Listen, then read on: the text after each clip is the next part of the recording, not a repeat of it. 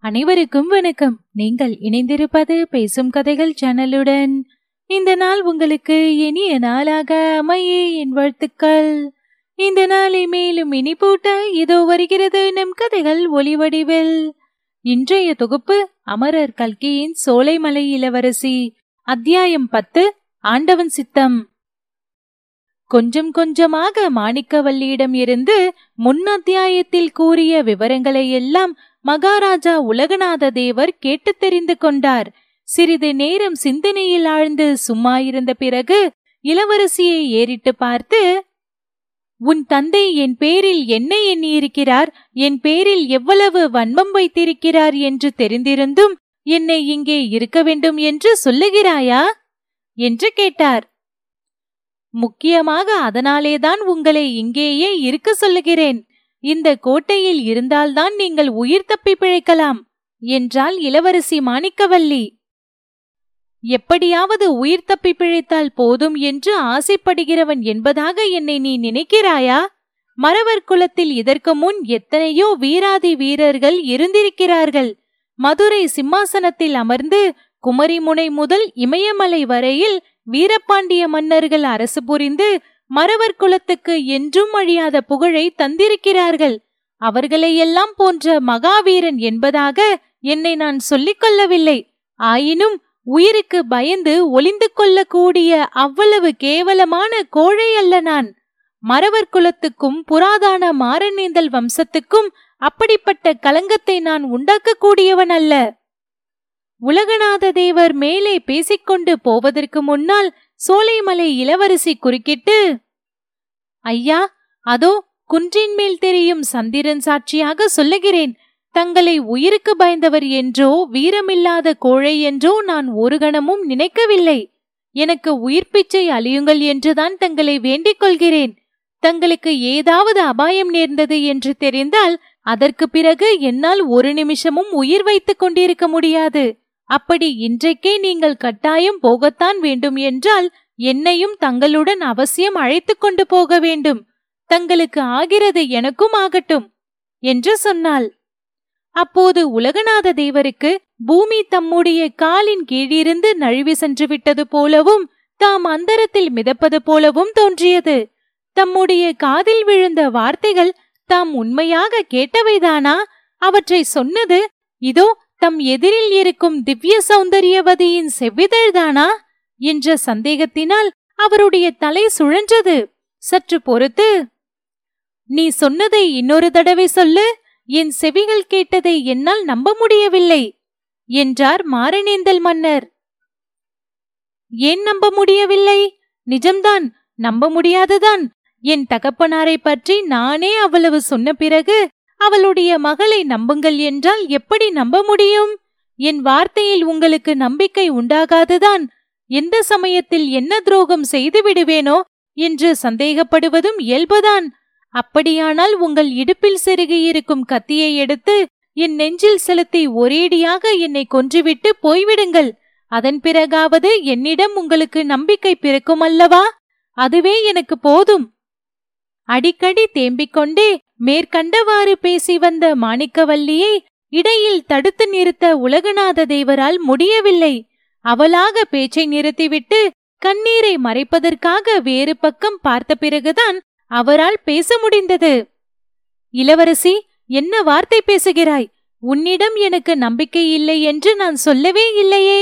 நீ கூறிய விஷயம் அவ்வளவு அதிசயமாக இருந்தபடியால் என்னுடைய காதை என்னால் நம்ப முடியவில்லை என்றுதானே சொன்னேன்? என் கண்ணே இதோ பார்! என்று கூறிய வண்ணம் பூஜைக்குரிய புஷ்பத்தை ஒரு பக்தன் பூச்செடியிலிருந்து எவ்வளவு மென்மையாக தொட்டு பறிப்பானோ அவ்வளவு மென்மையாக உலகநாத தேவர் இளவரசியின் மோவாயை பற்றி அவள் முகத்தை தம் பக்கம் திருப்பிக் கொண்டார். இன்னொரு தடவை சொல்! உன்னை பெற்று வளர்த்து எவ்வளவோ அருமையாக காப்பாற்றி வரும் தகப்பனாரையும் இந்த பெரிய அரண்மனையையும் இதில் உள்ள சகல சம்பத்துகளையும் சுகபோகங்களையும் விட்டுவிட்டு இன்று காலையிலேதான் முதன் முதலாக பார்த்த ஓர் அனாதையோடு புறப்பட்டு வருகிறேன் என்றா சொல்கிறாய்? என்று கேட்டார். ஆமாம் அப்படித்தான் சொல்கிறேன். ஒருவேளை எனக்கு பைத்தியம்தான் பிடித்துவிட்டதோ என்னமோ இன்று காலையிலேதான் உங்களை நான் முதன் முதலாக பார்த்திருந்தாலும் எத்தனையோ காலமாக உங்களை பார்த்து பேசி பழகியது போல் இருக்கிறது. உங்களை விட்டு ஒரு நிமிஷமும் என்னால் பிரிந்திருக்க முடியாது என்று தோன்றுகிறது. உங்களுக்கு வேண்டியவர்கள் எல்லோரும் எனக்கும் வேண்டியவர்கள். உங்களுடைய விரோதிகள் எல்லோரும் எனக்கும் விரோதிகள் என்பதாகவும் தோன்றுகிறது. இன்று சாயங்காலத்தில் இருந்து என்னுடைய தகப்பனாரின் மேலேயே கோபமாய் இருக்கிறது இளவரசி வேண்டாம். இந்த மாதிரி தெய்வீகமான அன்பை பெறுவதற்கு நான் எந்த விதத்திலும் தகுதியுடையவன் அல்ல. எவ்வளவோ கஷ்டப்பட வேண்டியவன் நான். துன்பமும் துயரமும் அனுபவிப்பதற்காகவே பிறந்திருக்கும் துரதிருஷ்டசாலி. கட்ட துணியில்லாத ஆண்டி பரதேசியை பார்த்து உனக்கு சாம்ராஜ்ய பட்டாபிஷேகம் செய்து வைக்கிறேன் என்று சொன்னால் அது தகுதியாயிருக்குமா? கடவுளுக்குத்தான் பொறுக்குமா? கடவுளுக்கு பொறுக்காது என்று ஏன் சொல்லுகிறீர்கள்? ஆண்டவனுடைய சித்தம் நம் இருவரையும் ஒன்று சேர்க்க வேண்டும் என்று இருந்திராவிட்டால் இந்த மாதிரியெல்லாம் நடந்திருக்குமா? உங்களுக்கு ஏன் எதிரியின் கோட்டைக்குள்ளே ஒளிந்து கொள்ள வேண்டும் என்று தோன்றுகிறது? நான் எதற்காக ராத்திரியெல்லாம் தூக்கம் பிடிக்காமல் புரண்டு கொண்டிருந்து விட்டு அதிகாலை நேரத்தில் தோட்டத்தில் பூப்பறிப்பதற்காக வருகிறேன்? சோலைமலை முருகனுடைய சித்தத்தினாலேயே இவ்விதமெல்லாம் நடந்திருக்க வேண்டும். ஆண்டவனுடைய சித்தத்துக்கு விரோதமாக தாங்கள்தான் பேசுகிறீர்கள். இளவரசி நீ என்னதான் சொன்னாலும் சரி எப்படிதான் வாதாடினாலும் சரி பயங்கரமான அபாயங்கள் நிறைந்த மகா சமுத்திரத்தில் குதிக்கப் போகும் நான் கல்லங்கபடமற்ற ஒரு பெண்ணையும் என்னோடு இழுத்துக்கொண்டு குதிக்க மாட்டேன். அத்தகைய கல்லெஞ்சமுடைய கிராதகன் அல்ல நான். அப்படியானால் நான் சொல்வதை கேளுங்கள். இங்கேயே இன்னும் சில நாள் தங்கியிருங்கள். உங்களுக்கு அபாயம் ஏற்படாது. எனக்கும் கஷ்டமில்லை. அது எப்படி மாணிக்கவல்லி? உன் தகப்பனார் என்னை அவ்வளவு கொடுமையாக தண்டிக்க எண்ணி இருக்கும்போது இந்த கோட்டைக்குள்ளே நான் தங்கியிருப்பது எப்படி பத்திரமாகும்? இங்கே இருப்பதுதான் எனக்கு ரொம்பவும் அபாயம் என்பது உனக்கு தெரியவில்லையா?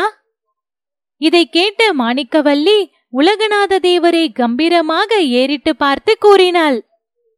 ஐயா என் தகப்பனார் மிகவும் பொல்லாதவர்தான் மூர்க குணம் உள்ளவர்தான். உங்களிடம் அவர் அளவில்லாத கோபம் கொண்டிருப்பது உண்மையே. ஆனாலும் அவருக்கு என்னிடம் மிக்க அன்பு உண்டு. அவருடைய ஏக புதல்வி நான் தாயில்லாத பெண். என்னை அவருடைய கண்ணுக்குள் இருக்கும் மணி என்று கருதி காப்பாற்றி வருகிறார். அவர் கோபவெறியில் இருக்கும்போது அவருடன் பேசுவதில் பிரயோஜனம் ஒன்றும் இல்லை.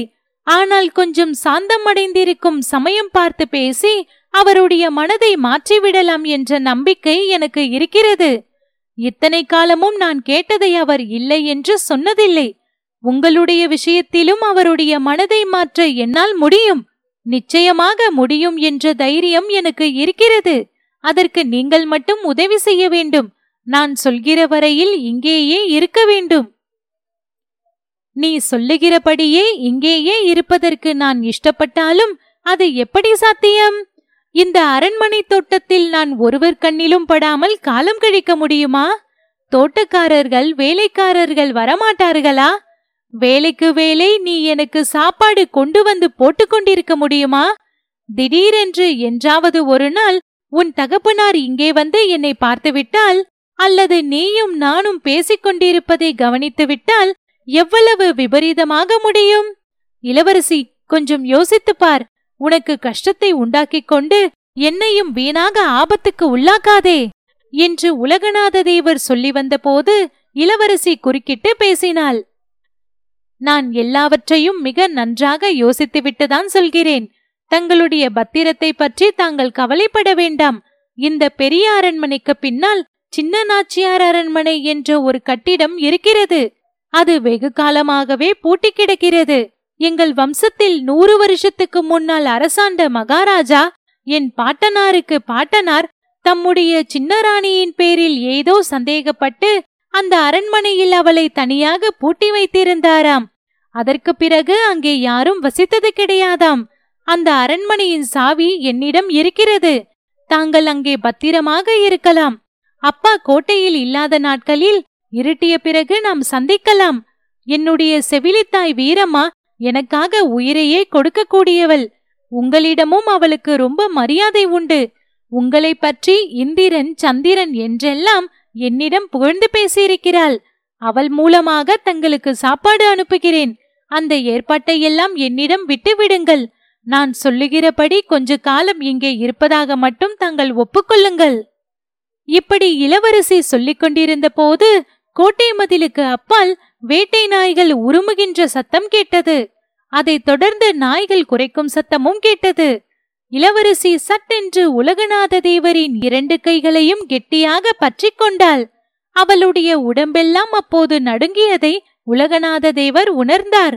அவளுடைய மார்பு படபடவென்று அடித்துக்கொண்ட சத்தம் கூட தேவரின் காதில் லேசாக கேட்டது. அதோ நாய் குறைக்கிறதே. அந்த இடத்திற்கு சமீபமாகத்தானே தங்கள் கோட்டை மதிலை தாண்டி குதித்தீர்கள்?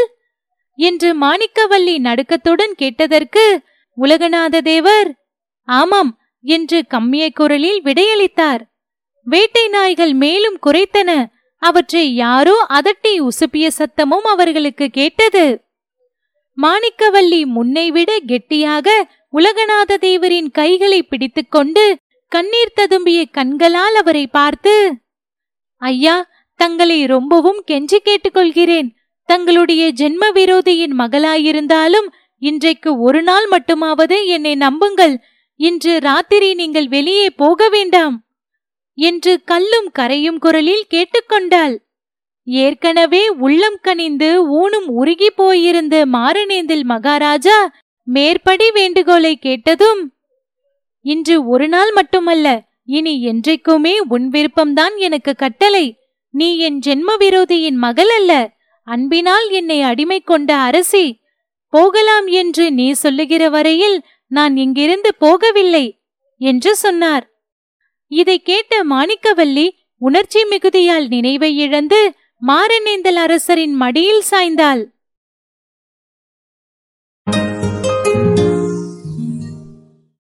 இத்துடன் அத்தியாயம் முடிவு பெற்றது. தொடர்ந்து கதைகளை கேட்டு ரசிக்க பேசும் கதைகளோடு இணைந்திருங்கள். நன்றி.